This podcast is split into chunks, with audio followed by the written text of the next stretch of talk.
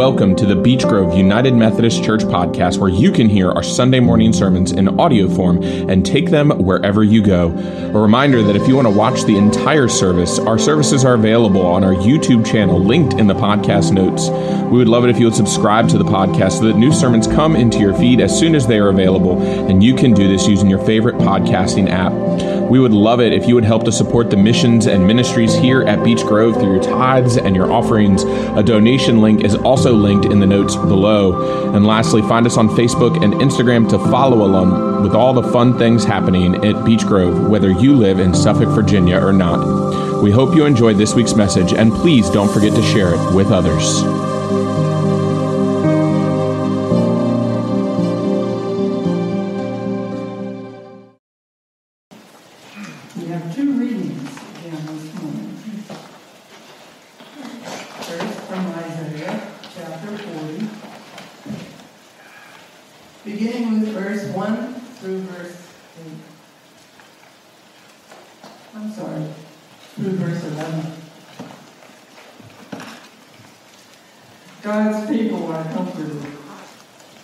Comfort, O oh, comfort my people, says your God. Speak tenderly to Jerusalem and cry to her that she has served her term, that her penalty is paid, that she has received from the Lord's hand double for all her sins. A voice cries out in the wilderness, prepare the way of the Lord. Make straight in the desert a highway for our God. Every valley shall be lifted up, every mountain and hill be made low. The uneven ground shall become level, and the rough places a plain. Then the glory of the Lord shall be revealed, and all people shall see it together, for the mouth of the Lord has spoken. A voice says, Cry out. And I said, What shall I cry? All people are grass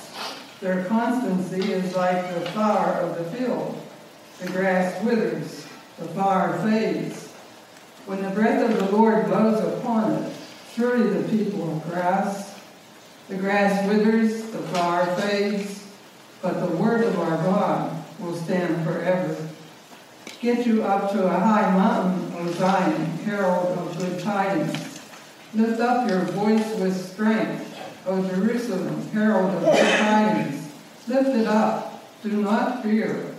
Say to the cities of Judah, Here is your God. See, the Lord God comes with might, and his arm rules for him. His reward is with him, and his recompense before him. He will feed his flock like a shepherd. He will gather the lambs in his arms, carry them in his bosom, and gently lead the mother sheep. Our second reading is from the book of Mark. Please rise and stand if you are able to.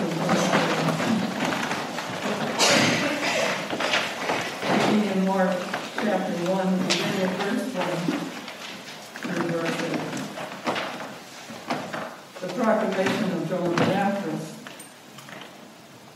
In the beginning of the good news of Jesus Christ, the Son of God, as it is written in the prophet Isaiah, See, I'm sending my messenger ahead of you, who will prepare your way, the voice of one crying out in the wilderness, Prepare the way of the Lord, make his path straight.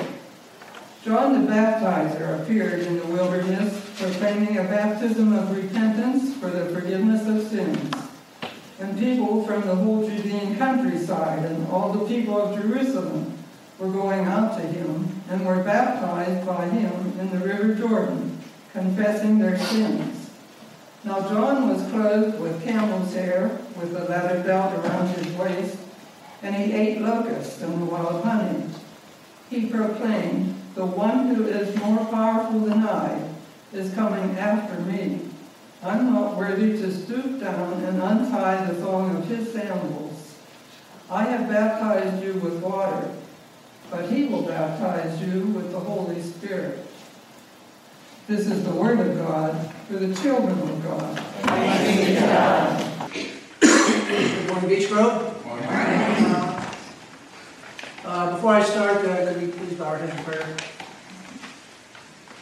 Father God, may my words be your words, that we will be filled with new understanding of your word, your wisdom, and your meaning in our lives.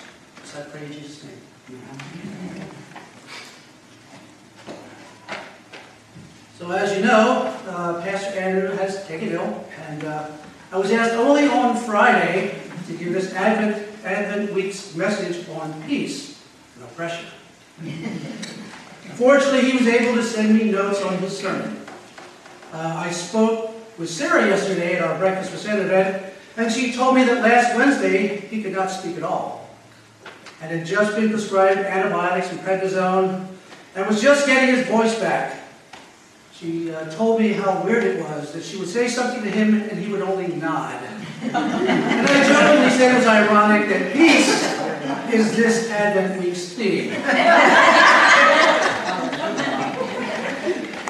so as I said, I received Pastor Andrew's sermon notes Friday evening. I glanced over them but had no time to really dig into them, as I was needed to help prep for yesterday's breakfast with Santa. Uh, and we're also helping with the uh, children's uh, cantata thing. Uh, and Saturday morning, I was going to be, uh, you know, it was going to be a complete wash because I was cooking. And uh, so, from what I did read, I knew that the opening paragraphs would have to be scrapped, as they were about Pastor Andrews with ADHD.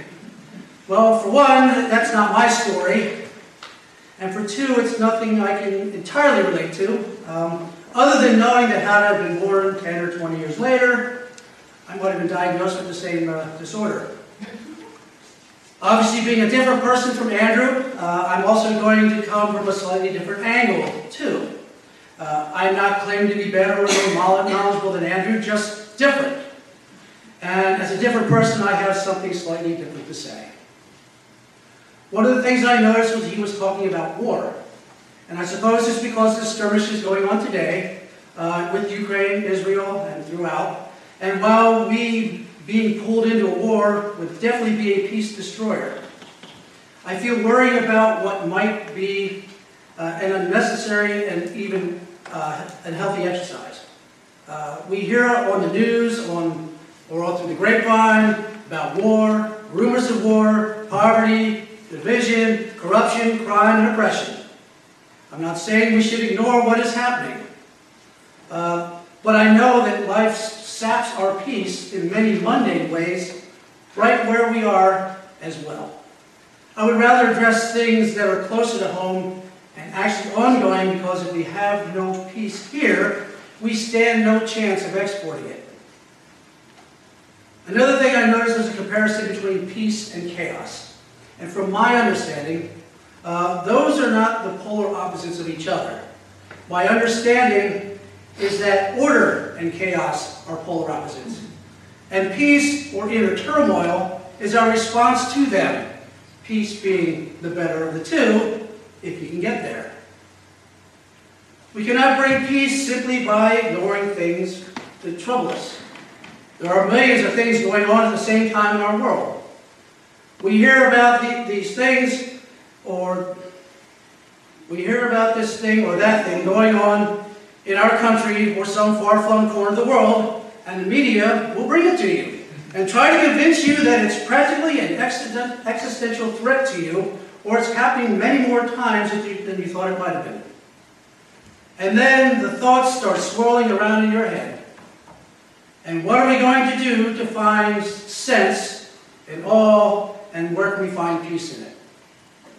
We may experience living paycheck to paycheck, rising cost of living, and unattainable life goals. We experience loss in many ways as well. Jobs are lost, sometimes through no fault of our own. We see people that we love engaging in destructive lifestyle choices or making other foolish decisions. We lose family and friends through death. All this adds up to the chaos of our lives. We feel not only without hope, but utterly without peace. What little peace we have feels like it's always under attack as well. Is there no wonder why our society and our world are fractured? We cannot create peace by turning off the news or closing our doors and staying home. We can't proverbially bury our heads in the sand. Those things might create a moment of peace in your mind, but many of these events could become real life problems for us. I realize that ignorance is bliss, but we cannot have true peace if we don't understand and sift through the chaos. We can't ignore everything. There is too much around us happening. It has turned our, it has turned our chaos meter pegged to 11.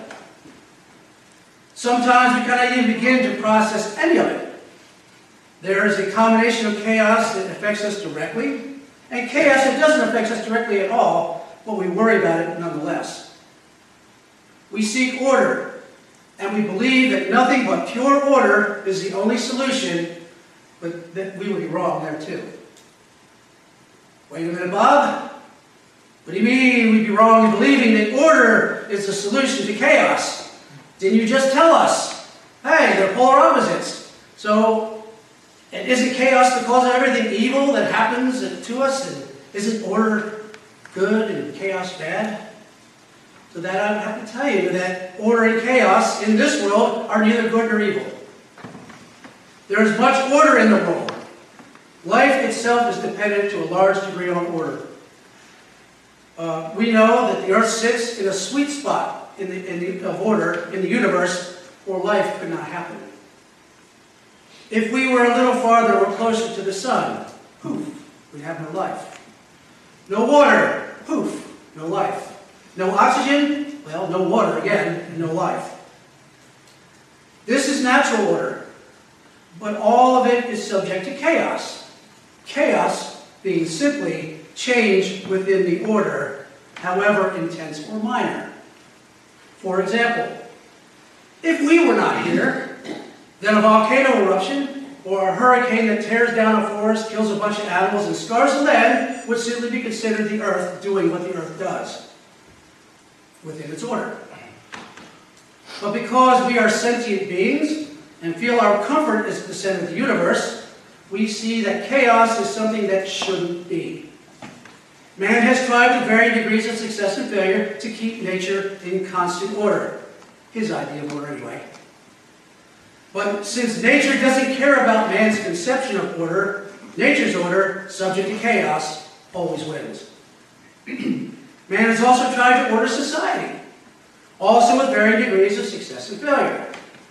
We realize that too much social chaos is anarchy, though some don't care.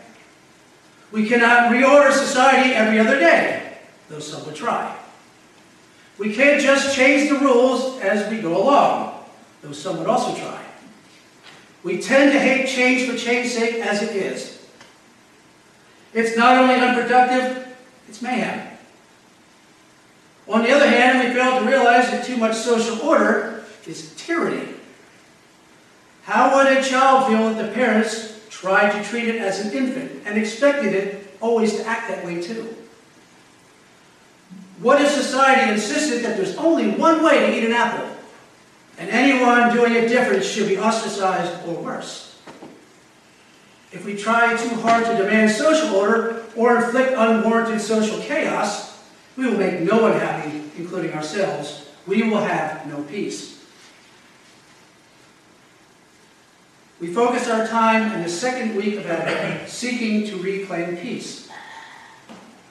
This, though, is a different, different peace than we may think. This is not a peace through power, as many have conceptualized and even glorified in the past. This is not peace that means everything is going to, to be just going swimmingly for you. No, this is a peace that comes in and rests as the Spirit of God in our midst and calls us to live, embody, and exist in God's perfect love together. The call from our reading in Isaiah echoed the reading from Mark. It is an opportunity to encounter what is to come, similar to last week, hope. However, it is the inward work that takes place in the midst and prepares us for what is to come. The call is echoed in Isaiah 40, chapter 1. Comfort, oh, comfort my people, says your God. The comfort we need is in God's presence, accompanied by the Spirit that guides us forward. Chaos has so much control over our world. Because we try and seek our comfort, our individual peace, and we forget that God is the one who offers true peace, true comfort, and true love. We neglect that the inner work of faith that we do is not meant for us, but for others. Our faith transforms us so that we can transform others in the image of God that has been restored within us. We hear the prophet Isaiah calling out for comfort, and John calling out from the wilderness, from the wilderness for people to hear the same call. However, do we recognize the role we play in continuing comfort here on earth? Our desire for comfort makes it a, a place we want to hang out forever. Comfort shouldn't be that, that the ultimate hope of our life. The real thing with comfort is that sometimes to be comfortable, we must first be uncomfortable. We must encounter that which makes the world chaotic. The brokenness and fractured state bring us into uncomfortable places so that we can find the ultimate peace in our lives. When we consider that reclaiming peace, when we consider what reclaiming peace may look like, we must encounter the presence of God's eternal peace rather than our own conception of what we think peace is. Pax Romana, 27 BC to 180 AD, is considered by many one of the most peaceful eras in human history. However, if we dive deeper into what peace looked like, it was more of a peace through subjugating power. Rather than the true peace of God that He offers us if we live for Him and Him alone. If we dive even into our present age, considered by many called Pax Americana, we could probably find ourselves in several holes in peace with that concept as well. Uh, there are many similarities between the peace of Rome and the peace of America, but the starkness is that it doesn't feel like real peace. Even if we look within our bounds, we see hatred, violence, and division. It is no wonder that when Mark turns to writing and collecting the stories of the gospel before us today, the good news begins before we ever meet Christ. Uh, yes, we do not get to the birth narrative Mark. Rather, we begin with the prophecy of Isaiah and then are dropped right into the story of John the Baptist.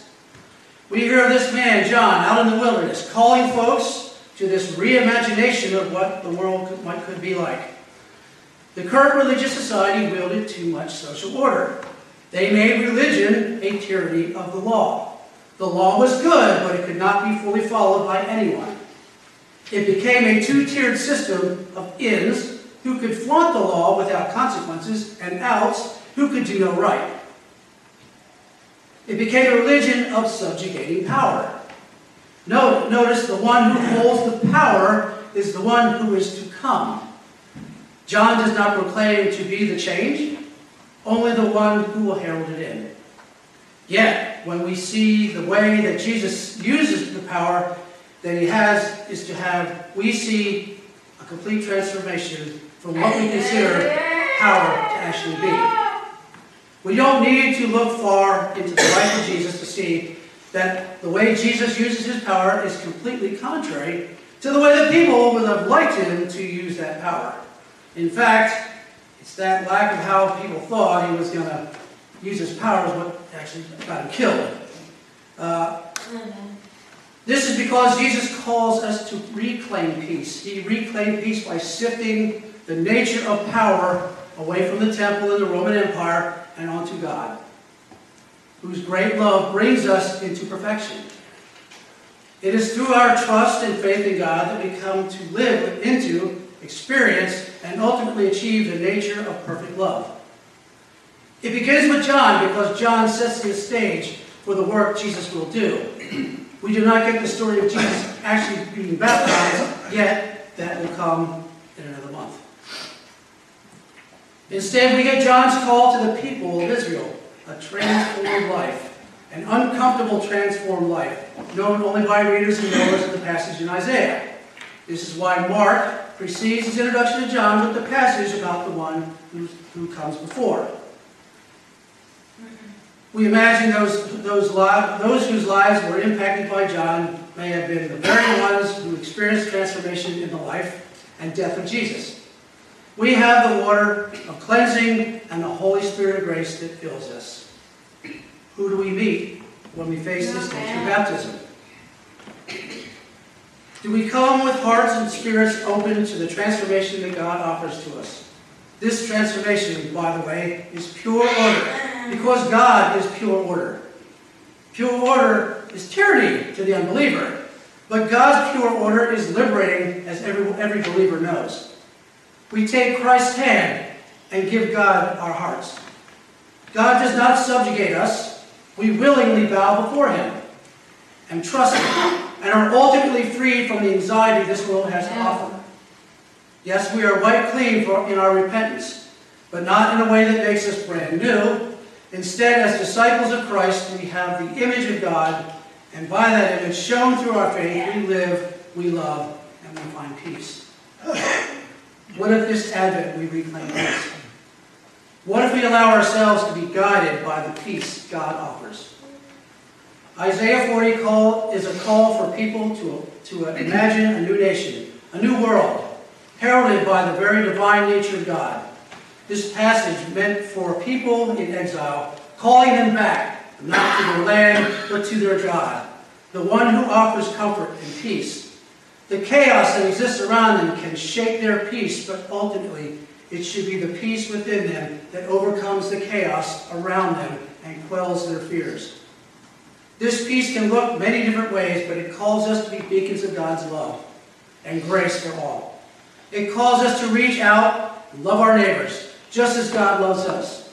It calls us to see beyond the hatred we have fostered across lines and reach out into the bonds of grace to begin anew.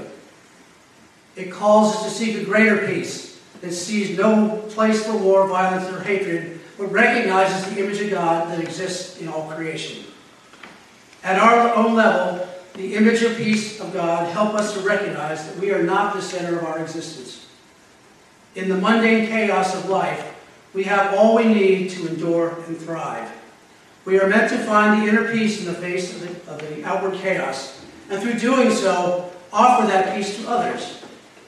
How are you sharing that peace through your faith? Amen.